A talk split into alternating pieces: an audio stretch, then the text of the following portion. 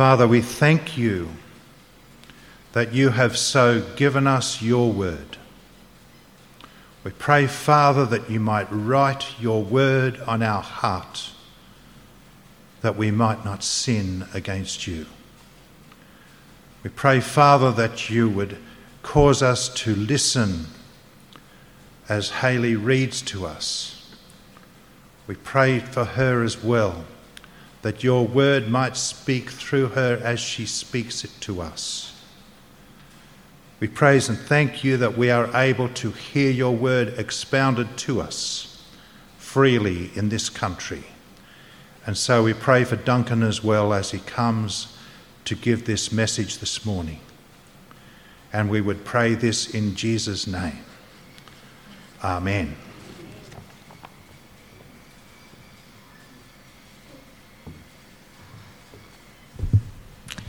Philippians 1 27 to 2 11. Whatever happens, conduct yourselves in a manner worthy of the gospel of Christ. Then, whether I come and see you or only hear about you in my absence, I will know that you stand firm in the one Spirit, striving together as one for the faith of the gospel, without being frightened in any way by those who oppose you. This is a sign to them that they will be destroyed but that you will be saved, and that by God. For it has been granted to you on behalf of Christ to not only believe in him, but also to suffer for him. Since you are going through the same struggle you saw that I had, and now hear that I still have. Therefore, if you have any encouragement from being united with Christ, if any comfort from his love, if any common sharing in the Spirit, if any tenderness and compassion, then make my joy complete by being like minded, having the same love, being one in spirit and of one mind. Do nothing out of selfish ambition or vain conceit, rather, in humility, value others above yourselves, not looking to your own interests, but each of you to the interests of the others. In your relationships with one another, have the same mindset as Christ Jesus, who, being in very nature God, did not consider equality with God something to be used to his own advantage. Rather, he made himself nothing by taking the very nature of a servant, being made in human likeness, and being found in appearance as a man. He humbled himself by becoming obedient to death, even death on a cross. Therefore, God exalted him to the highest place and gave him the name that is above every name, that at the name of Jesus every knee should bow in heaven and on earth and under the earth, and every tongue acknowledge that Jesus Christ is Lord, to the glory of God the Father. So, yes, I was, uh, I was raised in the East Coast, born in Queensland, grew up in New South Wales. The state of origin is this highlight of the year, though, over there. Uh, it's this, this um, intense moment of kind of uh, rivalry between the two states. Uh, anyway, a couple of months ago, I got wind that there were a few East Coasters living down here on the south coast, uh, gathering together uh, down at the Victor Hotel to watch the all important game two uh, of the State of Origin. So, anyway, I went along, it was a lot of fun, uh, especially since Queensland won, because that's my team. But what stood out to me was it kind of felt to us a little bit like we were a bit of a foreign outpost. Uh, in a world of marks and handballs, here was this little group of people bound together by tackle counts and knock ons. Uh, we were like a little enclave of rugby fans in AFL heartland.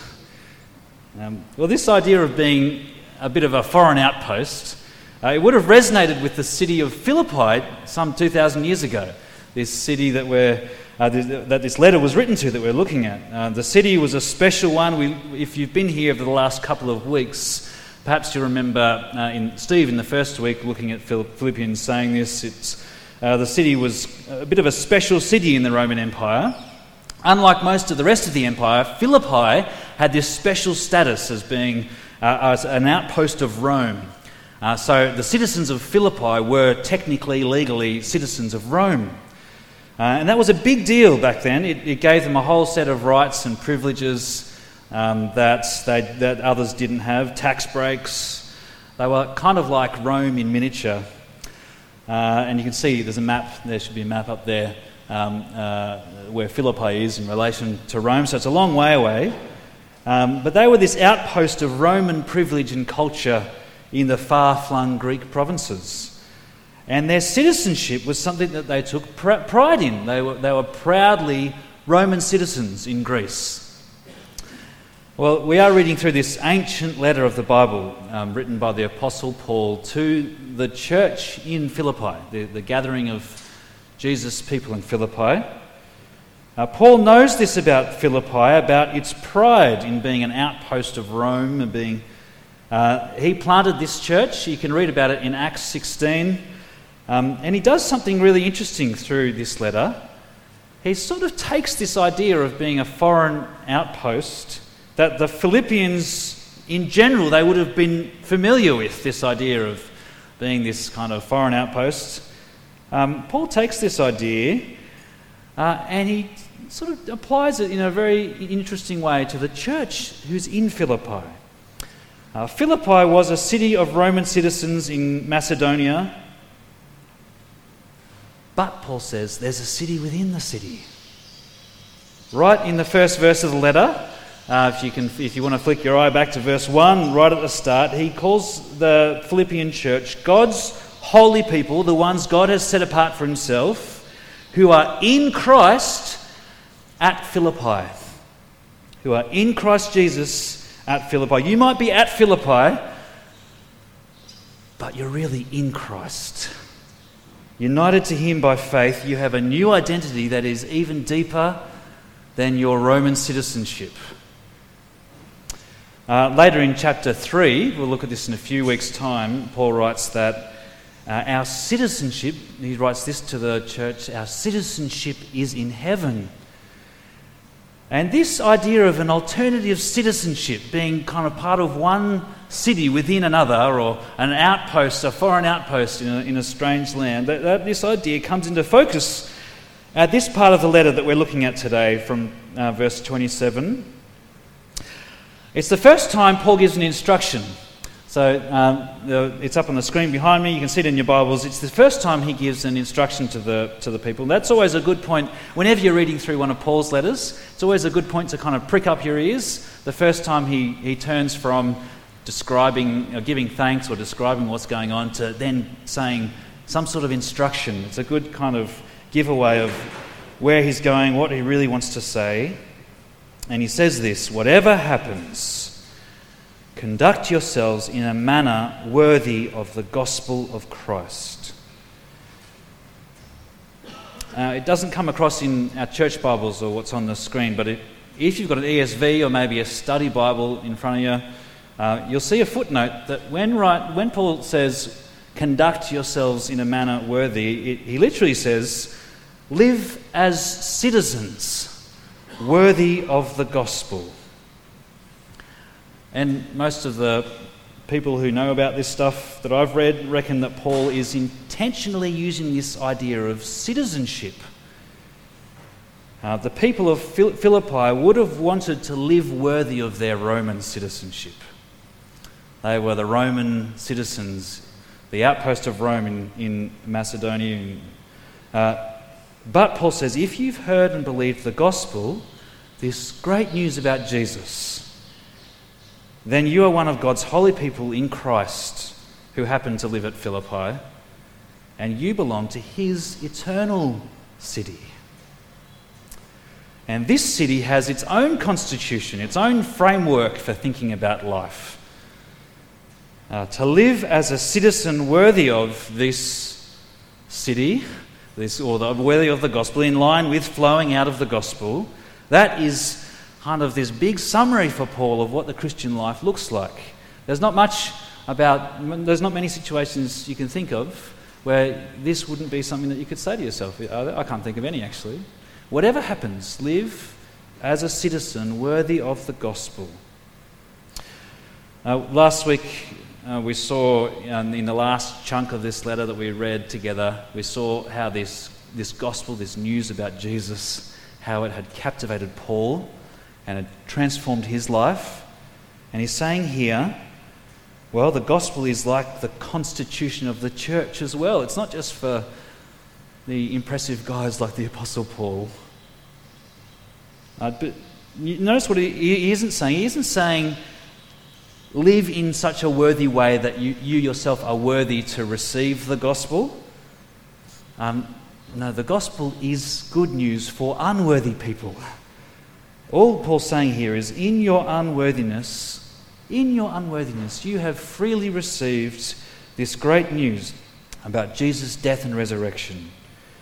This great news about complete forgiveness, about new life.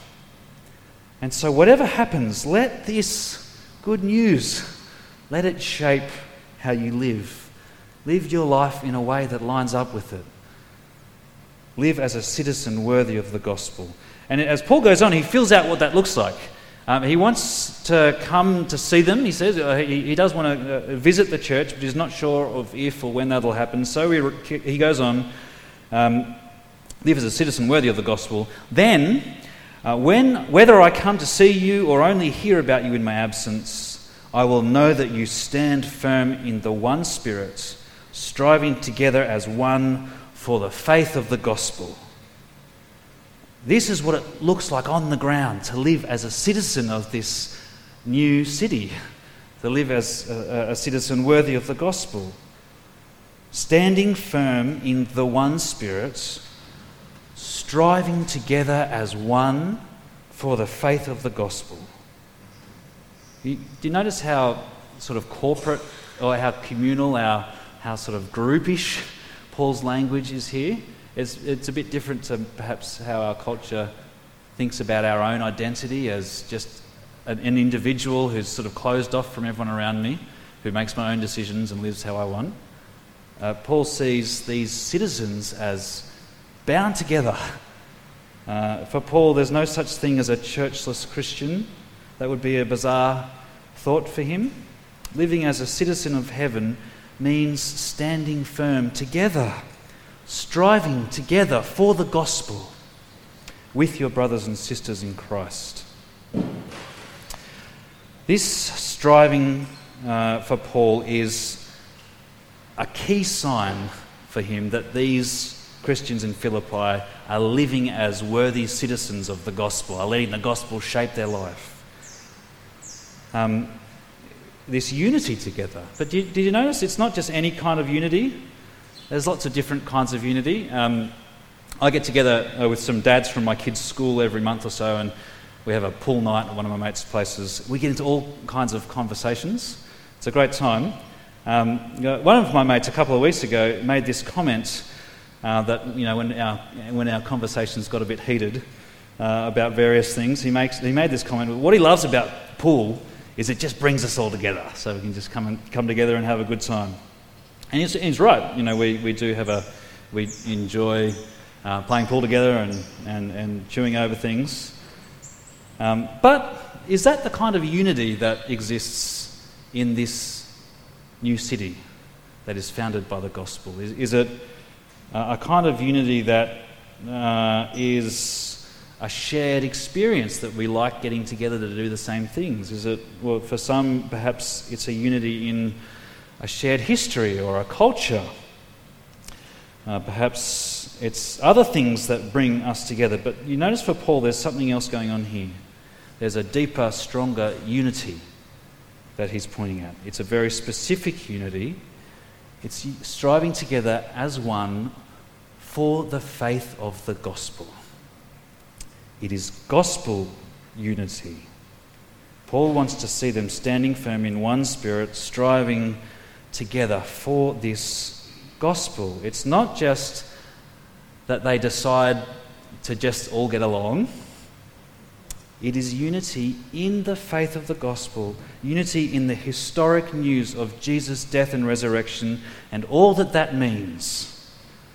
Uh, we're going to see later in chapter 3 that Paul's got no time for those who teach differently, who abandon this gospel. Living as citizens worthy of the gospel means striving together for the gospel. It is, I mean, it's fundamentally this great positive vision of the constitution of this new society that Jesus has made. What it looks like to be a citizen of this heavenly city. Um, but Paul, as he, as he goes on, Paul knows there's a kind of negative shadow in the background. Um, this new constitution, this new identity is, it's just so different from the constitution of Rome or Philippi, the, the identity of those who live there, that it's going to mean, uh, it's going to hit up against opposition. That's what Paul goes on to say. Uh, so he says, I will know that you stand firm in one spirit, striving together as one for the faith of the gospel, without being frightened in any way by those who oppose you. Paul knows that there's this reality that those who are united, striving as one for the gospel, are going to be opposed. Um, I, I, love this. It's wonderfully simple, I think. Um, he doesn't say, when you're being opposed, fight fire with fire. You're being attacked, so attack back. What does he say? Strive together as one for the faith of the gospel. Just keep pointing people to Jesus. Keep striving for the gospel. And don't be afraid. Don't be afraid in any way. Um, there's a great example this week in the news. Um, there was a Tasmanian pastor, I don't know if you've um, picked up this news. He's had a complaint made against him um, to the uh, Anti Discrimination Commissioner in Tasmania. Uh, uh, this complaint uh, has been lodged against him for teaching what the Bible says about marriage. Um, uh, this guy, he was interviewed on TV and he gave this, I think, stunning response. This incredibly gracious, clear, not defensive at all, but not giving up at all. This incredible response. He was relaxed. Uh, he just didn't seem to be frightened in any way. Uh, he just kept pointing to Jesus, He's saying he's not concerned with self defense, but he is concerned in seeking the good of society. And he does want Jesus' life giving words to be heard. So he's going to um, speak up about that. Uh, eh, you can look it up later if you want. Uh, you can um, I'm sure it's on YouTube. Uh, but and Paul goes on in verse 28 this kind of non fearful, continuing to point people to Jesus, this kind of grace in the face of opposition, is like a signpost pointing it to the truth of the gospel. It's a sign to those who oppose Christ that they can't win, that they will face destruction, but for those who are in Christ, it is a sign that they will be saved, he says. Um, but then he goes on, this is uh, uh, not only that, uh, this gospel enables them to see the opposition that they face in this totally new way. In verse 29, just did you pick up as we read through this? In some incredible way, this opposition they face is a gift from God. For it has been granted to you on behalf of Christ not only to believe in him, but also to suffer for him. Since you are going through the same struggle you saw I had, and now hear that I still have. You pick that up? It has been granted to you. Not only to believe in Christ, but, all, but also, I mean, how good is it to believe in Christ? You, you have some sense of the gift of that, right? God is so good in enabling you to trust your life to Christ.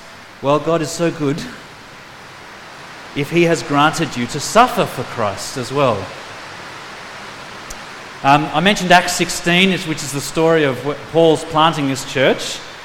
Uh, if you read through that, you'll get a sense of what Paul says when he says, not only uh, in verse 30, the same struggle that you saw I had. Maybe if you can just turn my volume up a bit over the rain. That'd be good.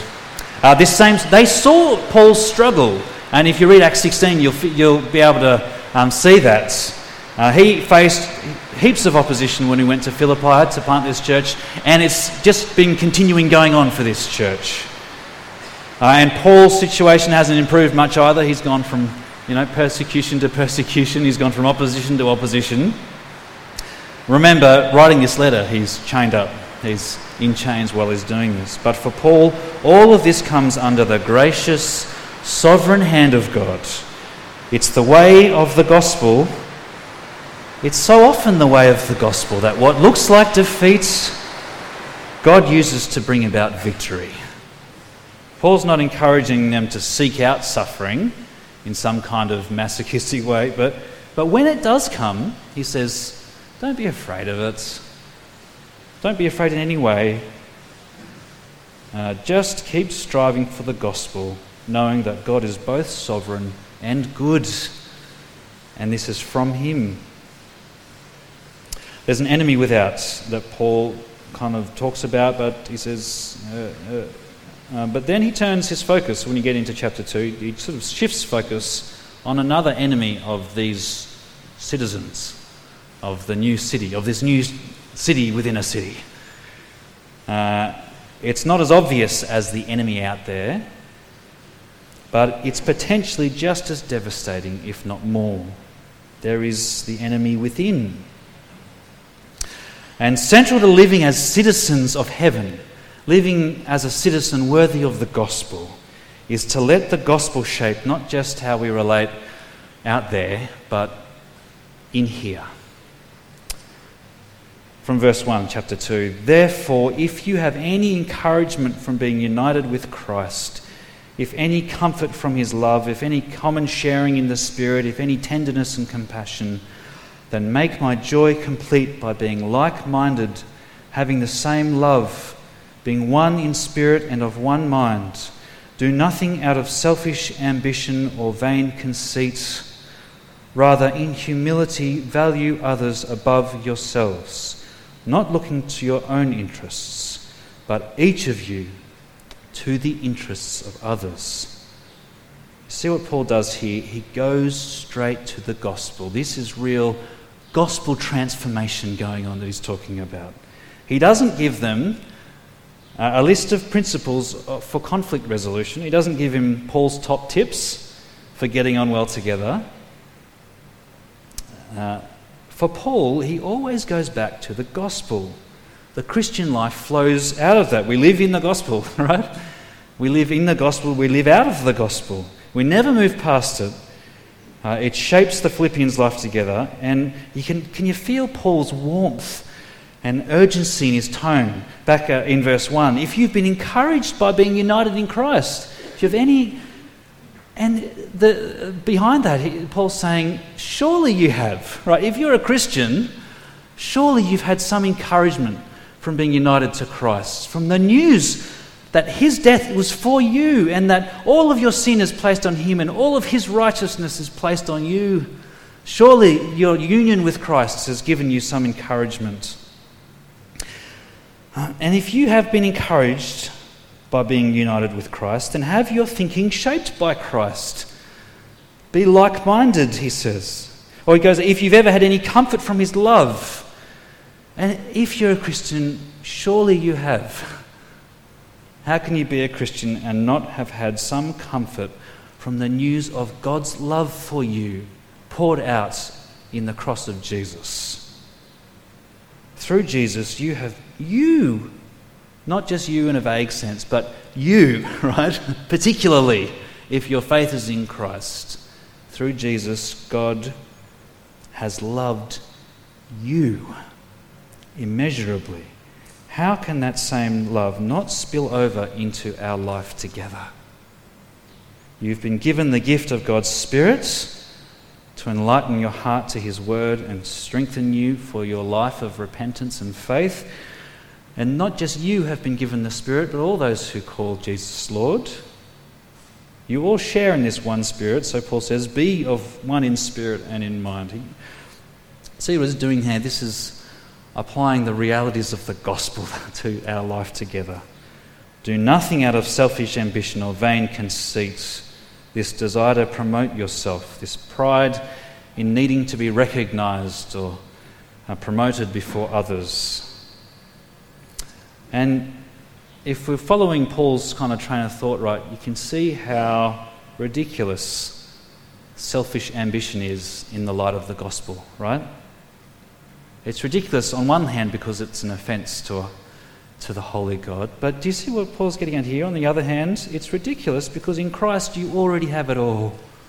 You already have it all. God's love has been poured out on you. You have His Spirit, His tenderness, his compassion. You are already a citizen of the eternal city of the Almighty God. You could be an absolute nobody for the rest of your life here, content in the knowledge of what is yours in Jesus. And not just that, he goes on, you could actually not just be content, but you could, in humility, value others above yourself, not looking out to your own interests, but each of you also to the interests of others. And friends, you can do this not just because you know it's right, not just because it is right, uh, it is right, uh, not, but not just because you know it's right, not just because it's your duty, it is your duty, uh, but you can keep pursuing this even when you fail. Uh, you can keep turning your eyes away from yourself and to others. The people of this new city are called to live this incredible new way, but not in their own strength. You can keep doing this because there is a Lord of this city who has gone before you, to whom you are united by faith. A Lord who wants his people to share his mindset. And that's where Paul finishes up this section, this incredible hymn about Jesus from verse 5. In your relationships with one another, have the same mindset as Christ Jesus, who, being in very nature God, did not consider equality with God something to be used to his own advantage. Rather, he made himself nothing by taking the very nature of a servant being made in human likeness and being found in appearance as a man, he humbled himself by becoming obedient to death, even death on a cross. There's so much in there. There's so much in there, but I just want to draw out a couple of things. Sometimes we can think about what Jesus did in, uh, uh, in becoming human and going to the cross as sort of like him taking a break from being God. So there's God in all his majesty and glory, and he kind of stops being godlike at Christmas time. But you see what this says in, in verse 6?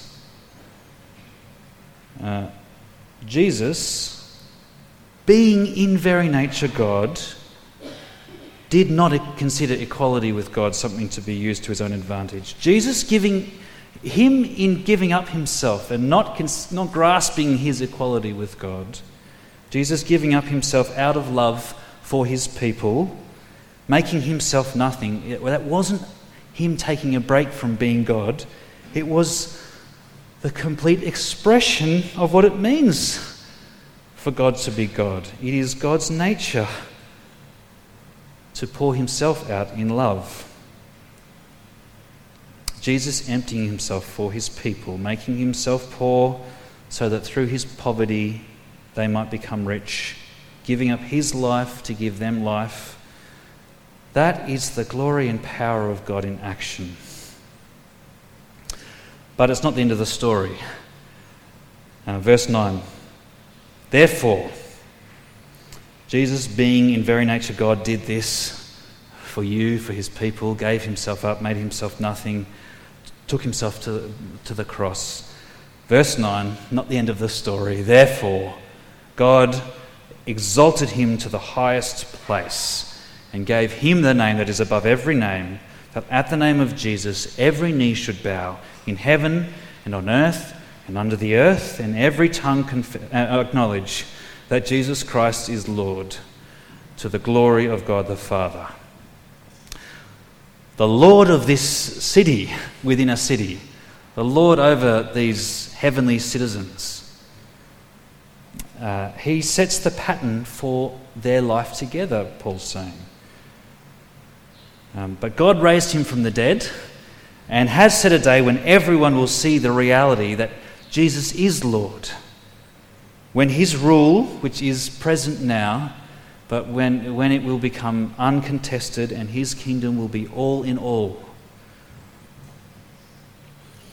And, friends, once this final kind of piece of the puzzle is in place. Once we've lifted our eyes not just from what we do as the citizens of this heavenly city to live lives worthy of the gospel, once we've acknowledged the dangers without and within, uh, it's, but it's only once we've lifted our eyes to this Lord who sits over this city.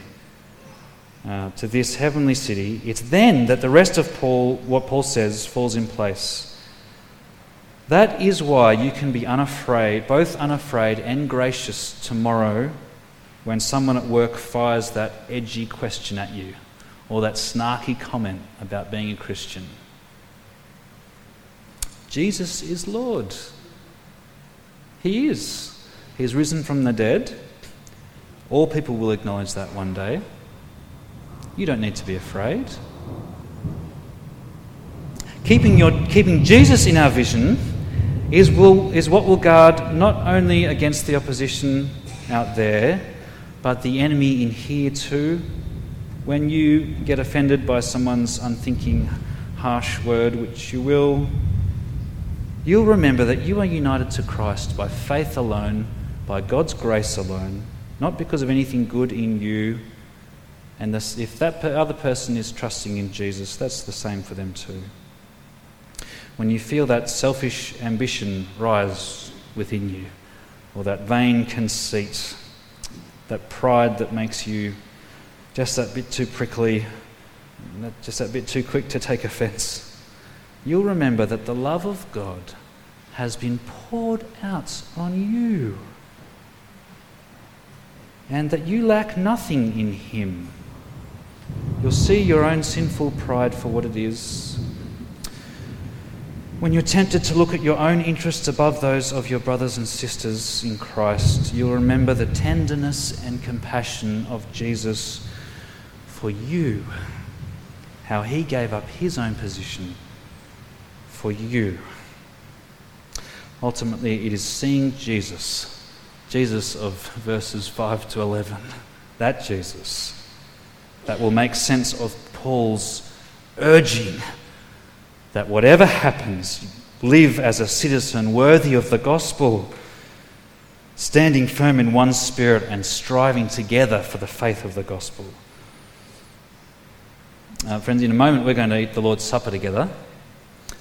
Uh, it's a moment for us as we do that to, to do exactly that, to lift our vision, to see again the reality of who Jesus is and what he has done for you and maybe for the first time, and maybe again. Uh, it's an opportunity to do that, to lift your eyes to Jesus, uh, and to consider the ways in which what He has done and who He is flows out of your own life, not only in relation to the world out there, but to your brothers and sisters in Christ here.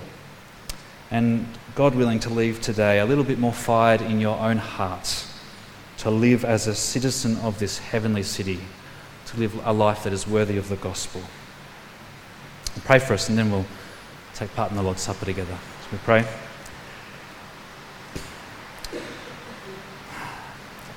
Lord, we pray that this glorious gospel of Jesus, this great news that so transformed Paul's life, we pray that it might sink deeply into each of us, uh, that it might be the thing that drives us, the thing that transforms us, Father, we pray for us that we might hear this word, that we might live a life that is worthy of the gospel of Christ. Uh, striving together as one for the faith of the gospel. Lord, give us this kind of unafraid clarity um, when talking to people who are outside of Christ.